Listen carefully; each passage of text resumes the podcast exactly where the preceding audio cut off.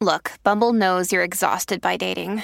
All the must not take yourself too seriously and 6 1 since that matters. And what do I even say other than hey?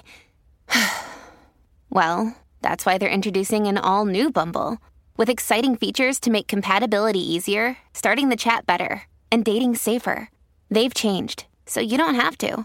Download the new Bumble now. Good risings. I'm Liz Earnshaw, and this is Hash It Out. This week, we are looking at listener questions related to abuse in honor of Domestic Violence Awareness Month. We are going to be answering a question from a parent that wants to make sure she's doing the best she can to raise a child who will not abuse when they grow up. Let's listen to her question, and then I will share some of my thoughts. Dear Liz, I am the mother of a toddler son. The Gabby Petito case has made me think so much about what I'm doing as a parent to make sure that my child does not grow up to abuse others. I think we spend a lot of time talking about how people should get themselves out of abusive situations or how to teach our children to recognize the signs of abuse, but I just don't see a lot out there about what we're doing as a society to make sure our children don't grow up to abuse. Do you have any tips? As a mother, I think about this a lot too. I have a small child, and I want to make sure that my husband and I are doing everything we can to ensure that he does not become an abusive person when he grows up. And this should be the goal of parenting, right? We want our children to grow up to be empathetic, to recognize other people's boundaries, to be kind, to be good for the people they love and good for society. And when we look at statistics that show nearly 20 people per minute are physically assaulted by an intimate partner, we know something is wrong with the way that we are raising our children. This equates to more than 10 million women and men being abused every year in the United States. This number is not okay. And yet, the people that are abusing at one point were children. I know that's really hard to think about, but they are someone's son, they are someone's daughter, they are someone's child. And because of that, as parents, we need to recognize that our children need our guidance to make sure that they are growing up to not become a perpetrator, to not become someone that abuses. One in four women and one in nine men experience severe intimate partner physical violence, intimate partner contact sexual violence, and or intimate partner stalking with impacts like injury, fearfulness, PTSD, use of victim services, contraction of STDs. I mean, this has a huge impact. And while it's really, really important that we are talking to people about how to avoid getting into relationships like this and keep themselves safe, we really need to be talking to people about how not to be an unsafe person. So, how do we make sure we are not raising people who grow up to abuse? First, often abusive behavior is the result of modeling. When children see abuse being acceptable in the adults in their lives, then this is how they also learn to manage their relationships. If they see parents, caregivers being abusive towards each other, or if they see adults being abusive to others out in the world, then they are more likely to grow up with an entitlement to abuse. Now, if you are a parent asking this question, if you're listening right now and you're really trying to make sure that you guide your child in the right direction, you might be thinking, well, we don't have abuse in our house. One problem is is that sometimes people don't recognize what abuse is and they're not able to see the propensity for their own abusive behavior or for the abusive behavior that's playing out in their families. And so, as a parent, it's really important that you become educated on what is abuse. It is not just physical abuse, that is a more obvious form of abuse. But abuse also has to do with the way that you respond to people's emotions, the way you respond when you don't get your way. So, Preventing abuse starts with parents checking in with themselves about their potential for abuse. Do I abuse my partner in any way?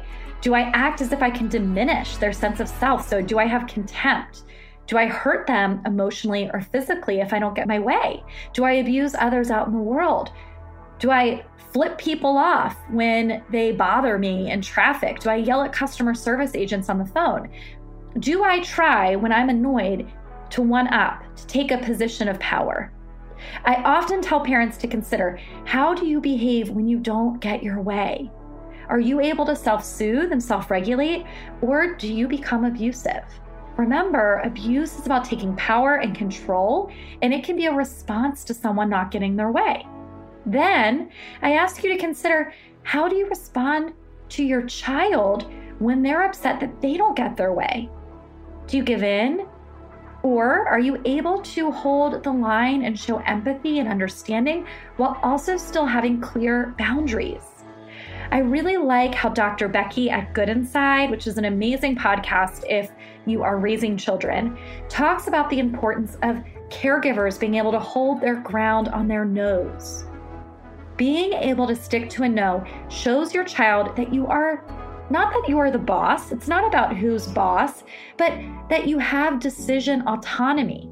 And it teaches them to learn to respect that other people sometimes have to say no. And children learning to hear no is really, really important because people who can't hear a no, as children, they tantrum. As adults, they might become violent. Another tip is to make sure you have a no excuse for abuse policy in your household. Try to stay away from phrases like boys will be boys.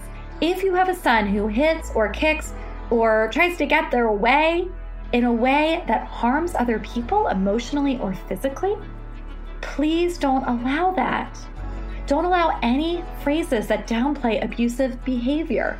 If you see abusive behavior, call it out.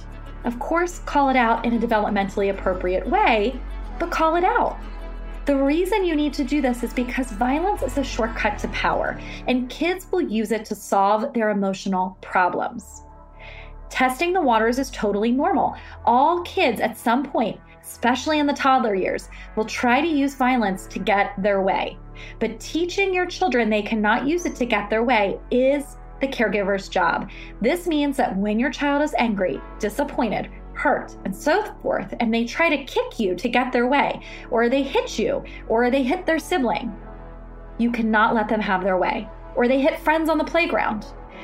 Otherwise, the use of violence to get power will become entrenched in their behavior patterns and it will continue to be used to solve their problems as they grow. This is not to say that the use of hitting, kicking, all of those types of things that tends to happen on a playground isn't normal. It is very normal for kids to get frustrated and then to push, hit, bite, do all of these things.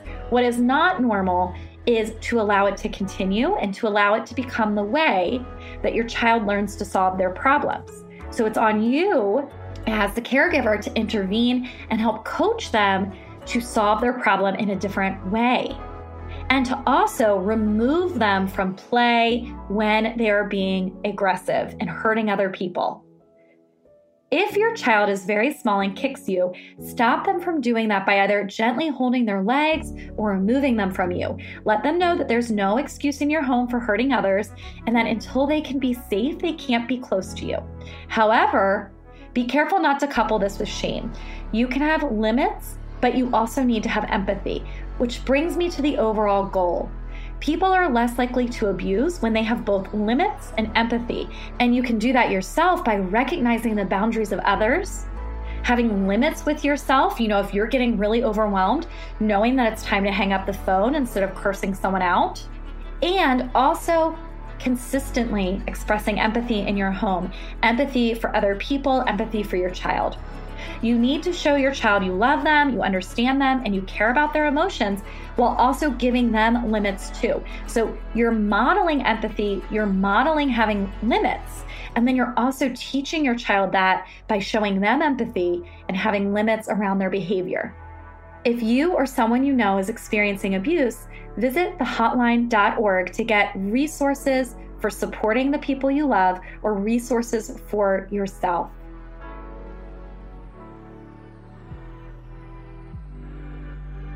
I'm Liz Earnshaw, the author of I Want This to Work, and you can find me on Instagram at Liz Listens. Thank you for listening to Good Risings. If you enjoy this podcast, please let us know by leaving a review. We love hearing from you. Until next time, love on your loved ones, and when that gets hard, tune in to me to learn how to hash it out. Good Risings is presented by Cavalry Audio.